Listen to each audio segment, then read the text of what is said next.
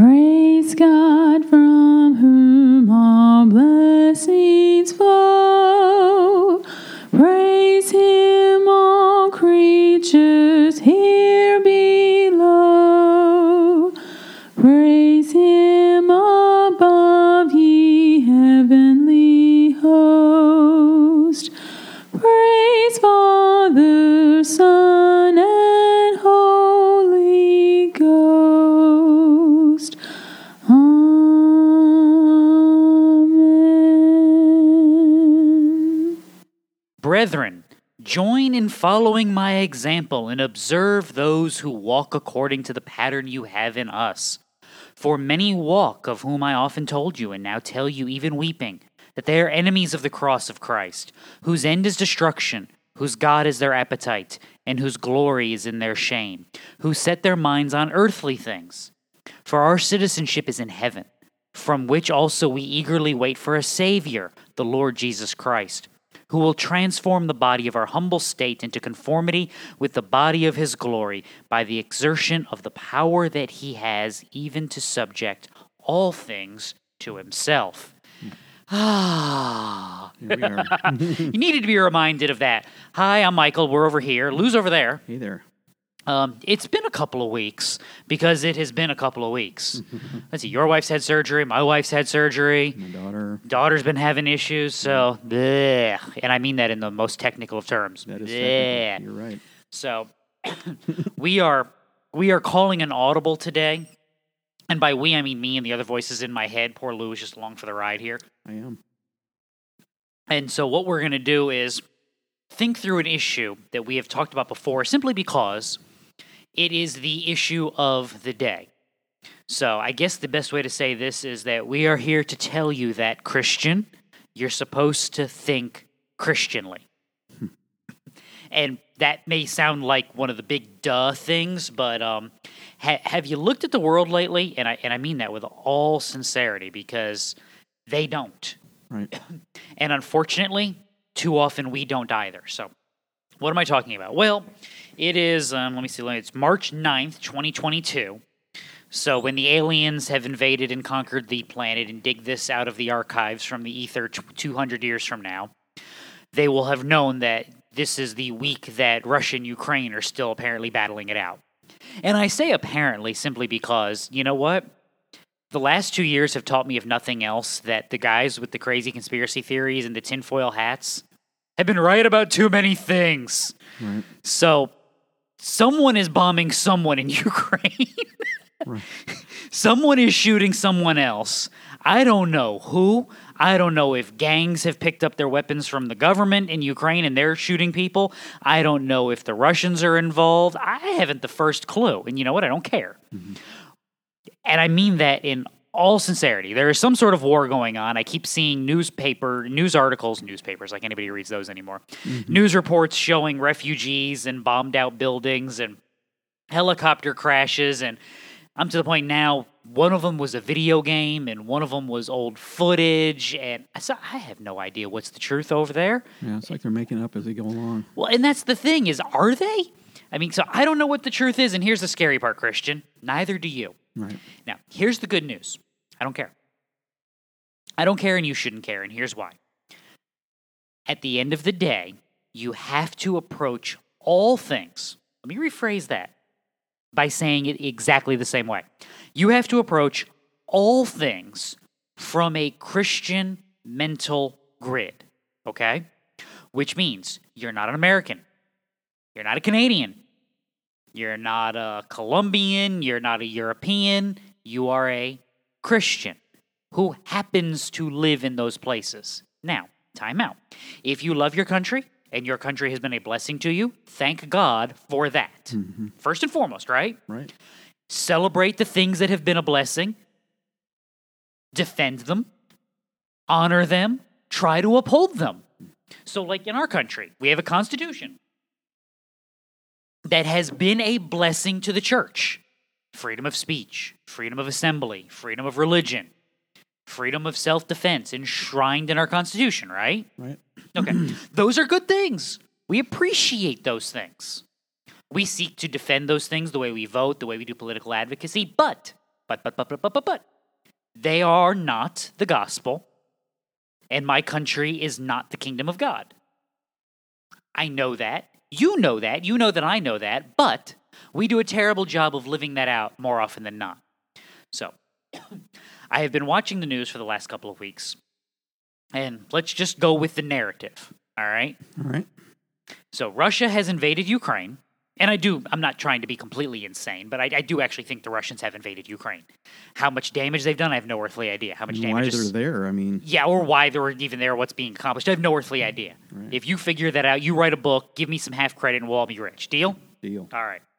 So, the Russians have invaded Ukraine.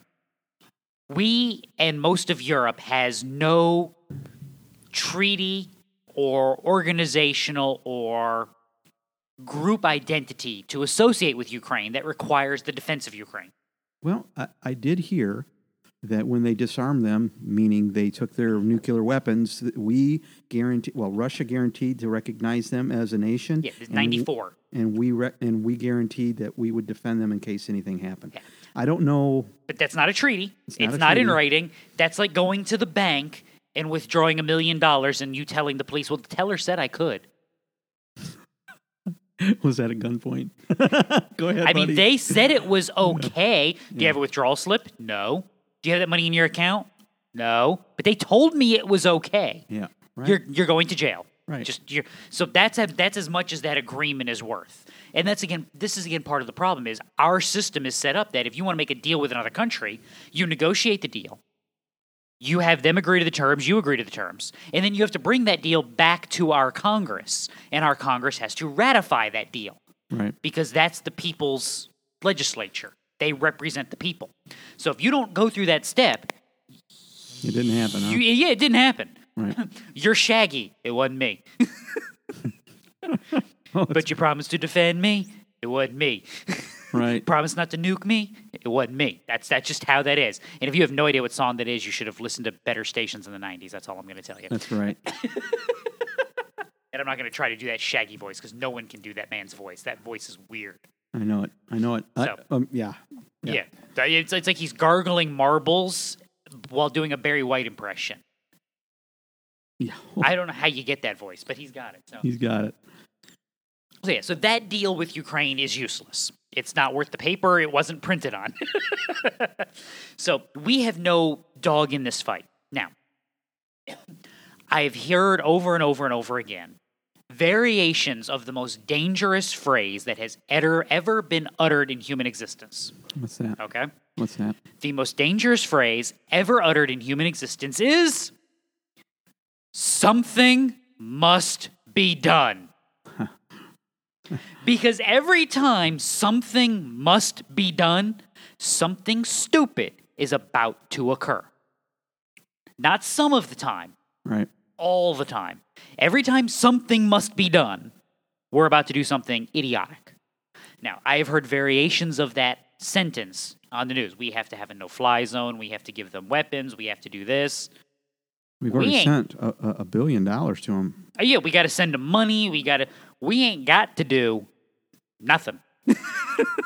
And look, I know this sounds so callous right now, but why do I say these things? And why am I pointing this reality out? Because Christian, stop for a second. Don't look at the news. Don't look at the pictures of the hospital that was on fire today and the picture they're going to have spread around forever of the woman on the stretcher. Mm-hmm. Don't think about that for a second. I want you to think biblically and then work forward. Right. Okay? Now, start with this question. What is the purpose of government? I'll wait. This matters because this is the starting point of everything. Actually, let's dig a little bit deeper, so we'll come back to that. Christian, what is the purpose of your life? Serve God. Yeah. Why are you here? I like the Westminster Shorter Catechism. What's that? To glorify God and enjoy Him forever. Right. You are here so that in whatever you do, whether you eat or drink and in all that you do unto the glory of God. So right. You are here to serve, worship, glorify, and enjoy the presence of God. Right. Full stop. That's you. Why does your government exist? Now stop for a second. Think that through. Do you think you got an answer? You got one, Lou? Protect the people. Protect the people. Right. On whose authority? Well, God's authority, because God sets up these governments and puts these, even nations that don't follow him, he sets up those there nations. It is. Romans 13 and somewhere in Psalms, read the book of Psalms, it will do you good, that God has established nations, borders, boundaries. He has said, you shall go this far and no farther. He has done that to everything in existence. Yeah. So your government exists at the pleasure of God. Whether they acknowledge it or not. Agreed. Right. And that's a key distinction here. Which means your government, so just as you, Christian, exist to worship, glorify, and praise God in all that you do, what does the non-believer exist for? The glory of God as well. I was just going to say, this is a trick question. He's like, wait a minute. Everything is for the glory of God. He's trying to confuse me. You're not going to kung fu me. I see what you're doing here. Now, in all honesty, though, your government exists at the pleasure and will of God for the accomplishment of the work of God, whether that government acknowledges it or not. It is, as some wise man once said, an instrument of his good. Remember that. That's what Paul's talking about in Romans 13. Your government exists to function in a way ordained by and in service to God. Now then, go back to something you just said. Who established the borders and the boundaries? God. God did. Mm-hmm. So is God shocked that there are Russians on one side of the line and Ukrainians on the other side of the line? I would say no. No, he's not. Now, with that in mind, why is it wrong that the Russians have crossed over their line to start shooting at the Ukrainians? Well, I think we've established earlier on in this conversation that we're not sure what's really going on and what the reason is. We're just going to assume the narrative, but why is it wrong for Russians to come from their side of the line to the Ukrainian side of the line and start shooting at them? Well, because it's wrong to murder. Agreed. We should love our neighbor. Agreed. Well, in some cases, it might be divine judgment. So, I mean, there's so many variables that we have to consider when we answer this question. Mm-hmm. Why is it wrong? Well, first of all, because you're not loving your neighbor. Agreed. And if you can't love your neighbor, how can you even say that you love God? Agreed, because that's the summation of the law, right? Love the Lord your God with all your heart, soul, mind, and strength, and your neighbor as yourself. Right. So where are you going with this? I'm just trying to make sure I'm establishing some ground rules and some parameters. Okay. So, again, we're assuming the narrative. Right. Evil, big, bad Putin man has crossed the line and is gunning down Ukrainians needlessly. That's the official narrative. We are just assuming that is true. That is wrong because it is a violation of the specific commandments against murder. It is a violation of the summation of the commandments against loving neighbor. And it is a violation of the sovereign work of God in Russians on one side, Ukrainians on the other. Agreed? Yeah. Any questions, comments, complaints? No, I see where you're going now. Okay. Yeah, I agree. I'm lockstep with you. Yeah, I'm not trying to set you up. I wanted to spread, by the way, full disclosure, I am springing this on Lou completely. Yeah. And Lou will vouch, I have how many notes in front of me? There's nothing. Nothing. I am working through this as I would want Christians to work through this watching the news. I'm springing this on you, not because I'm trying to trick you or trap you, but because I want you to think through stuff and poke holes in this as that you think of them and as I come up with them. Right. Make sense? Right. So we're doing a thought experiment in real time. It's fun. Yeah. This is how iron sharpens iron and how we reason together to bring every thought captive to the word of Christ. Yeah. Okay? We're doing that in real time. This is a live experiment. You can see the smoke rising from my head. You can smell it through the radio. Yeah. Well, through your phone or however it is you listen. Right. Radios, like anybody uses those things anymore. What's that? This little dial thing. Remember, you used to watch football watch. You used to listen to football games, and they've received the kickoff moving left to right on your radio dial. That's funny. All announcers used to say that so that you could imagine which direction it was going on your radio as you were driving in the car listening to the football game. Man, we're old. Yeah. I used to like live radio. I used to love that. That's fun. So we've established that is wrong. We've also previously established that we as a sovereign nation and every other sovereign nation on earth has what obligation legally and organizationally to the nation of Ukraine? We don't have any. None. the agreements that we made were not worth the paper they weren't printed on. So we've established that. So, well, one could look at it as defending the weak. Agreed. We're going to get there. Yeah. We're going to get there. Stragglers coming in. I say stragglers. They're early for Bible study. So with all of that said, would it be right for, we'll pick our country, okay, because we're more familiar with it than anywhere else. Actually, or do you want to pick someone neutral? Whatever you want, man. Would it be right for Guadalajara to assemble the troops, airdrop them into Poland, and have them march across the Ukrainian border to start shooting at the Russians? Would that be morally right? It depends on what. It's such a trick question because I think we have a whole bunch of people right now that have volunteered, several thousand, to go over there and do that very thing from America. Now, the individuals, right? Individuals are on their own category here, okay? Right. I'm talking about nations. No. Well, the Guadalajara Army. Does Guadalajara have an army? Is it even a country? Is it a state in Mexico? It's a state, I think. Okay. Yeah. So there you go. It used to be a restaurant on South Main. But... Did they have good burritos? Yes, but it was a very seedy place. You might get salmonella. You might get a great meal. You might enjoy the nachos. Might get shot in the restroom. Right. You might those are always the best meals, though. Yeah. Why are those places so good? I don't know. So Guadalajara can't do that, right? So that's not a good idea. Right.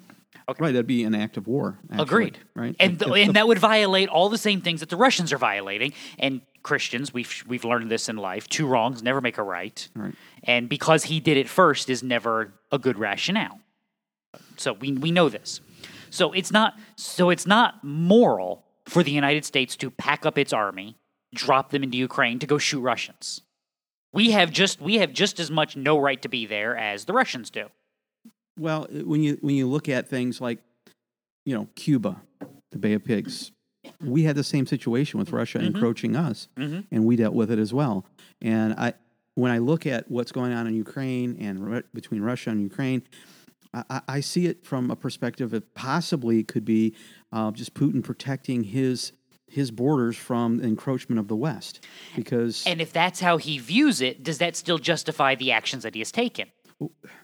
I would say no. Agreed. I would say no. Agreed completely. We don't know what actions he's actually taking, and that's the most difficult thing. That's why I said we're going to assume that narrative. Yeah. So we're just going to assume that big, bad, meanie-faced Putin has, it's just a weird name to say. Yeah. It's not like he's done it directly, but he has sent his armies across the border through Belarus, through Crimea, and all that good stuff. He has sent his armies in, and he is doing bad things in bad ways to poor Ukrainian people. Right. We're just going to assume that's the reality on the ground. Right. So that's wrong. Mm-hmm. My point is, with the current structure, we have defense agreements with France because France has defense agreements with us. Why?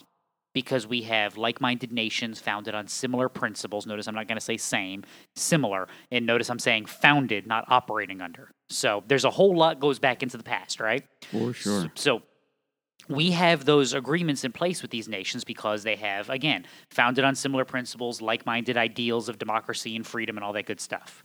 Pay no attention to what's happened the last 2 years. I know. To any of that freedom. But anyway. Everything's been reversed. We don't have any of these agreements. So we as a nation do not have any obligation or duty to Ukraine. Not to mention the fact that I'm trying to make the argument on who the righteous ones are here. It's really difficult.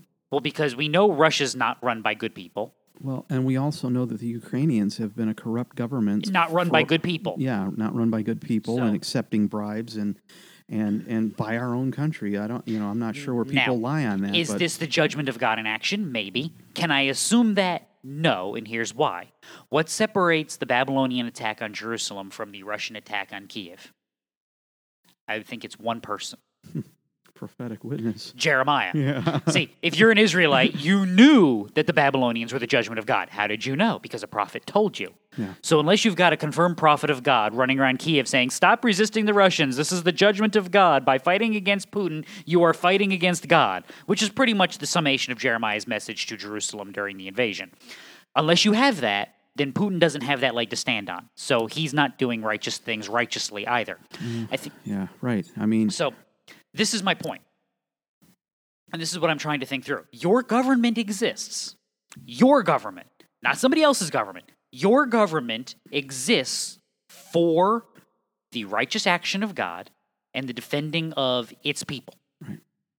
Outside of that, what moral authority does your government have in another country?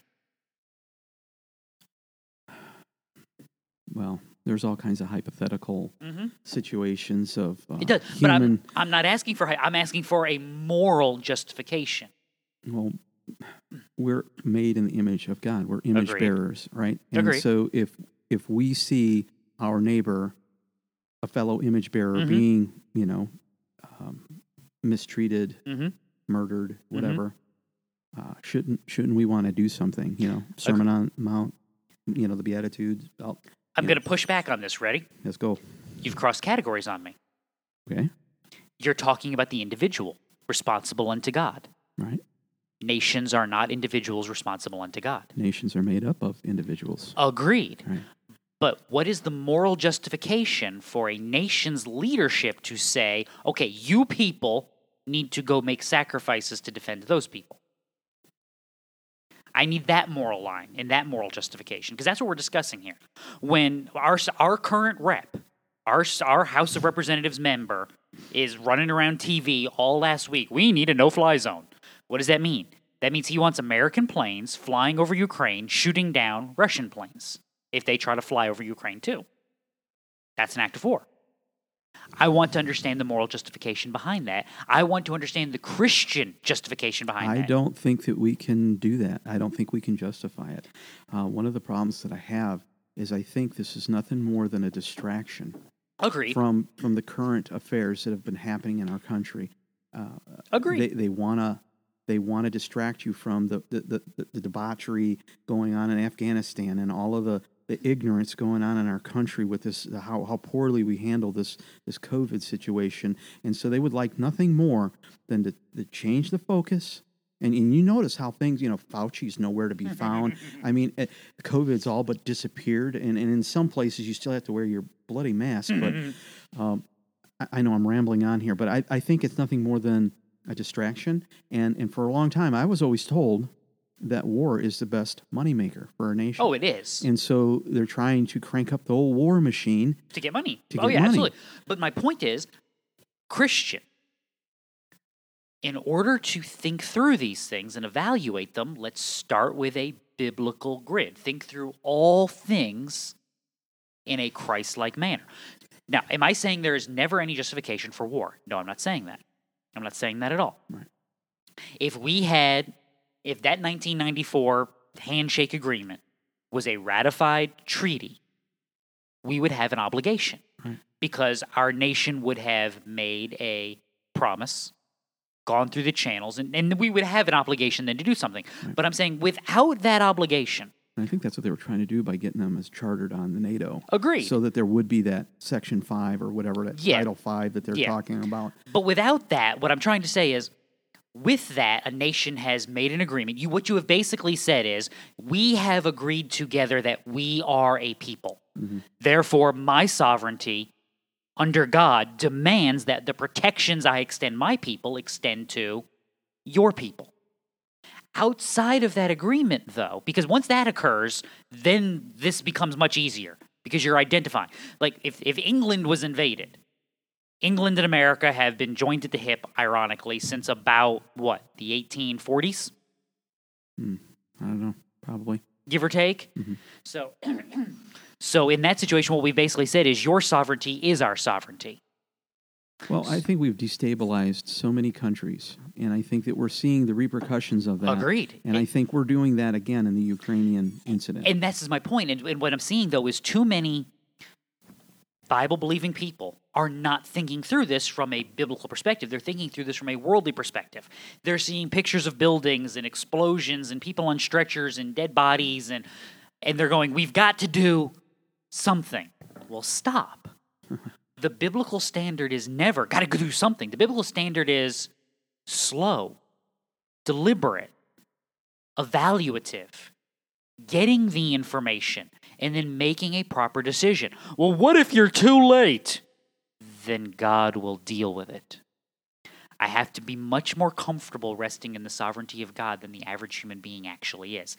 And that's what I'm pushing us towards. And the reason I'm doing that is because, again, I get assuming everything you're being told on a news station is true. Big, bad, meanie-head Russians have done all of these terrible things, assuming all of that to be true. Mm-hmm. Is that a moral justification for other nations to demand that their people risk their lives, families, and futures in defense of those people?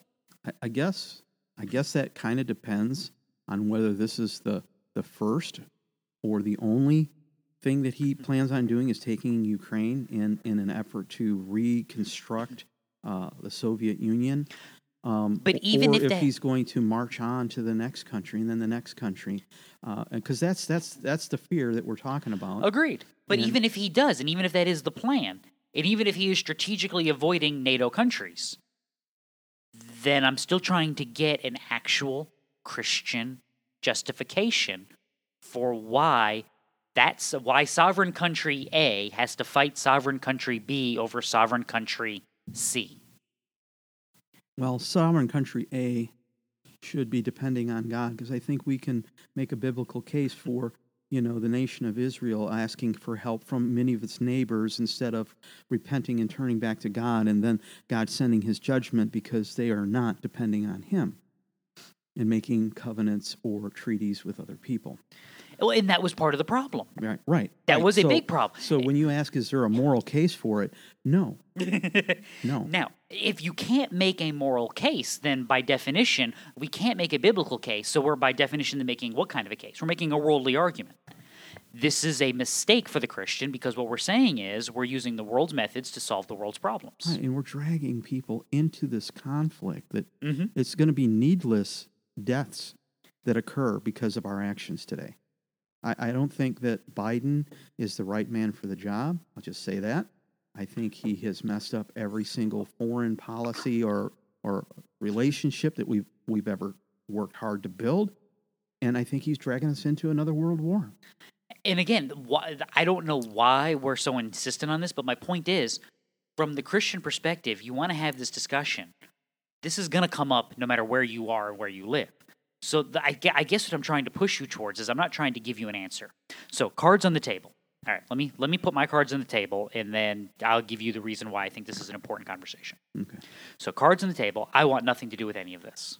If you want to go as an individual, God bless you. I understand you have a burden for this. You should do what you think is right. The point that I'm making is that I think nations are often too intertwined and too interlocked and interdependent. And we are too quick to stick our noses where they do not belong, both as individuals and as nations, which means we're too quick to interact, too quick to demand something, and overreacting to everything. And if that would stop, I think the world would, by definition, be a better place, because it would be operating more on biblical principles. So again, outside of a shared sovereignty, no, I don't think there's a moral justification for it. Why is this important? Because again, Christian, who's having this level of conversation? Who's saying we don't need to mess with Ukraine because it's gonna cost our boys their lives, and it's gonna spend a bunch of money we don't have. That's a worldly argument. We don't need to mess with Ukraine; they're a corrupt country. That's a worldly argument. We don't need to mess with Putin; he's got nuclear weapons. That's a worldly argument.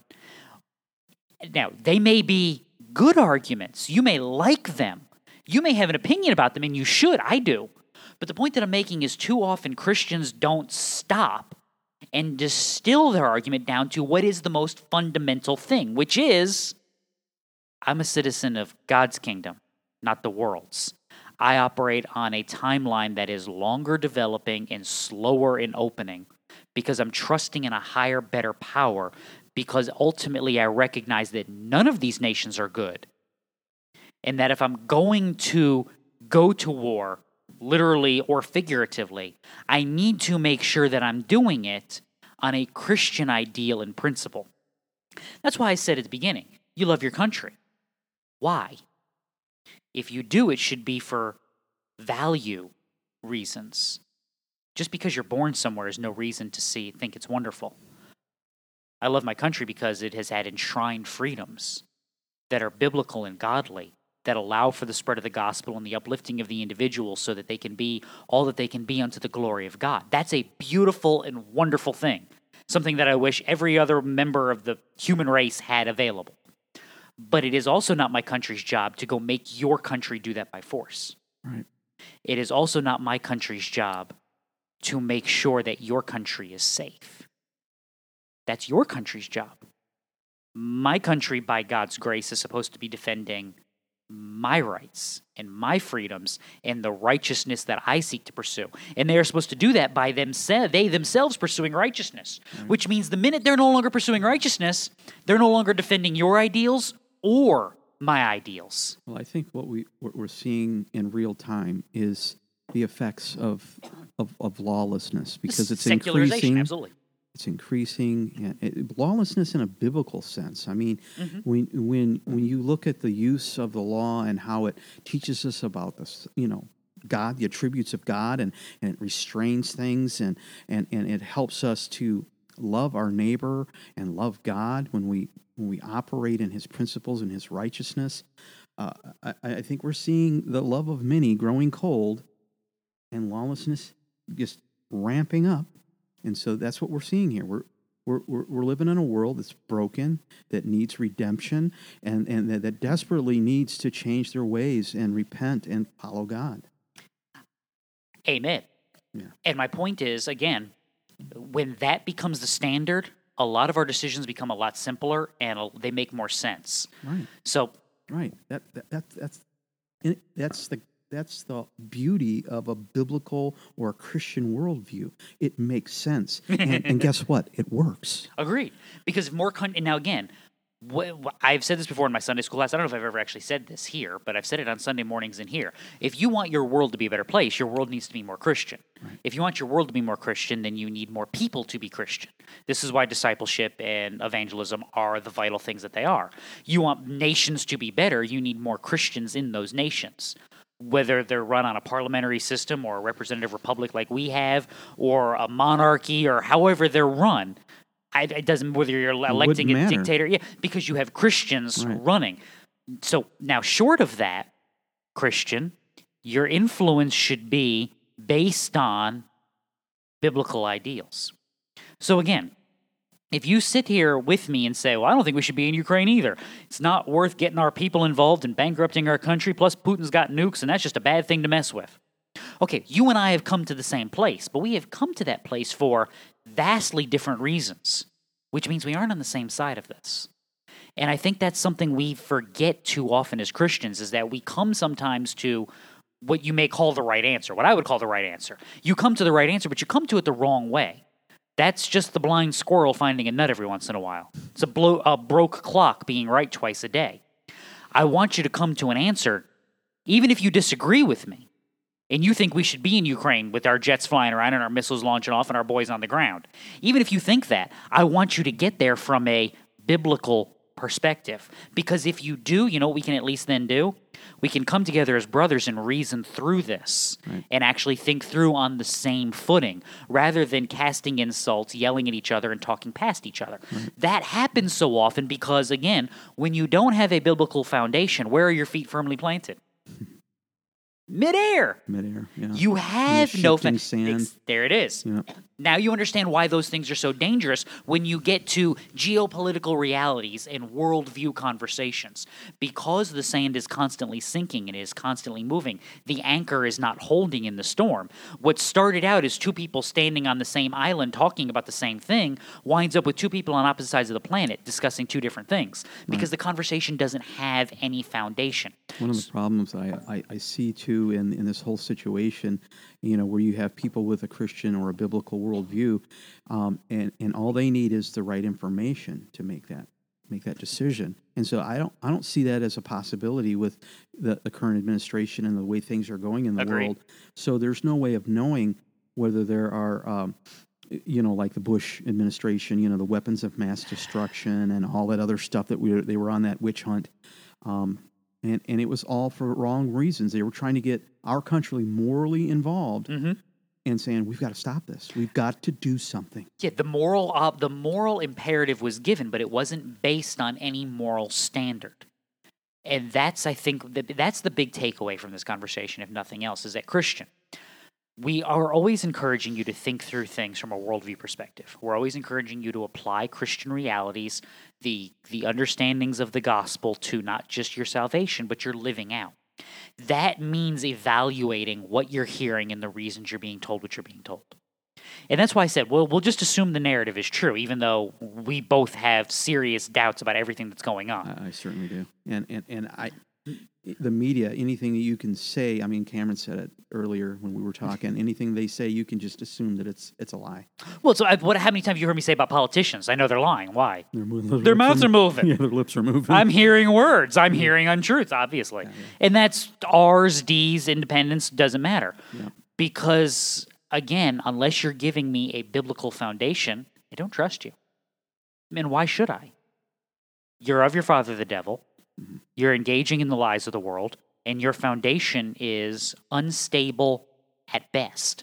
Yeah, that doesn't mean we should turn our eyes from atrocities that might be happening, but you're right. I mean, we have to assume what we're being told here, and I think you're right about our government's responsibilities, and it's their government, and they have a responsibility to protect their people. And if they're not able to, I guess, then there's going to be a change in power. And that's been the history of humanity, because in a broken world, again, there will be wars and rumors of wars. Where did we hear that from? And it's almost like we've been warned about this. Yeah. Now, again, why does that stuff matter? Because, again, Christian foundations. I'm not telling you not to mourn for those that are being lost. I'm not telling you to not be upset about things that you see that you know are wrong, but I'm also not. But I am telling you that those things are not moral imperatives for a sovereign nation. They may be moral imperatives for you. In which case, go do it. Go. Yeah. God bless you. I won't fight you. I won't argue with you. You look at me and go, I can't sit here and do nothing. I get that. Go for it. My full support. How can I help? That's where I am. But when you sit there and say, well, my nation needs to do something, based on what? See, you can't move other people based on what you think the Spirit leads you to. You're not the prophet. My revelation that explains Christ is Scripture. So you have to make it make sense based on Scripture, not your whims, not your understandings. Nothing more dangerous than someone looking at you and, God told me. Yeah, well, I hear that all often. Yeah, be afraid, though. Yeah. Be very afraid. But they're appealing to a higher authority. Now, if God told me I need to do this, God bless you. That inner voice, that still small voice is talking to you. God bless you. Go do. When God told you that I have to do stuff, I'm going to need a little bit more than that.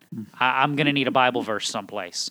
But that should be the case from your president, from your prime minister, from your representative, your member of parliament, whatever it is that you have. That should be, I need an objective truth other than I just can't sit here and do nothing. Then go do something.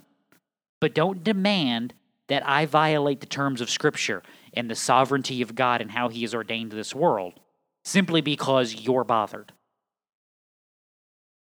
And I think that's part of the big takeaway here is, again, Christian, distill everything down because you are a citizen of heaven. Your eyes should be on the prize that is in Christ, not the peace and security here. There is no peace and security here apart from the saving work of Jesus Christ, apart from the indwelling of the Holy Spirit and the wrath of God being turned away. There is no peace. Mm-hmm. There will be war and destruction and death and disease and famine, all the bad stuff nobody wants to read about in Revelation. There will be all of that. Why? Because sin abounds. And the nations are not following their king. They are conspiring against him. Psalm 2. Mm-hmm. My favorite psalm. And because of that, we're going to have difficulty. So what do? We evaluate, we counsel, we proclaim, and we walk faithfully. Because to do less is to go along with the things of this world. Do not participate in the unfruitful deeds of darkness. Instead, expose them, Ephesians 5:11. Walk contrary to this world and be able to give a reason for the hope that lies within you so that you proclaim his mercies, you worship and praise and glorify him in all that you do, whether it is that you encourage the world or you condemn the world, whether it is you walk in their goodness, as the blind squirrel has found the nut, or it is that you walk against their iniquity as you seek your righteousness. Do so glorifying God and proclaiming his majesty, not yours. One of the things I think that we see proclaimed in the Gospel of Matthew and in regards to the wars and rumors of wars that you mentioned, it basically, Christ is telling us not to lose heart during these times because these things must come. Mm-hmm. And in order for the eventuality of the return of Christ. So when we see these things, we need not to lose heart. We need to hold fast to our biblical and Christian worldviews and to seek the moral high ground based on the Scriptures, not based on our feelings. Amen. I agree. You know what? I agree so much. I think that covers it. Plus, we got people showing up for Bible study. Okay. All right. So what have we learned here today, children? Pay attention to what's going on around you. Evaluate everything that's going on around you based on his word and his word alone. And when in doubt, walk faithfully. Amen. Pray for us. We're, again, Lou's wife is recovering from surgery. My wife is recovering from surgery. Fun is not being had by all. I'm too pretty to work, and I got dish pan hands over here from cleaning house and washing dishes and grocery shopping. It's just, again, I'm too pretty for all this. It's a shame. It's a downright shame. But we are making through. We appreciate it. We're going to try to get back to something resembling a normal schedule. I don't know when, but we'll figure it out at some point. So until we meet again, read your Bible. It'll do you good. Bye. Bye.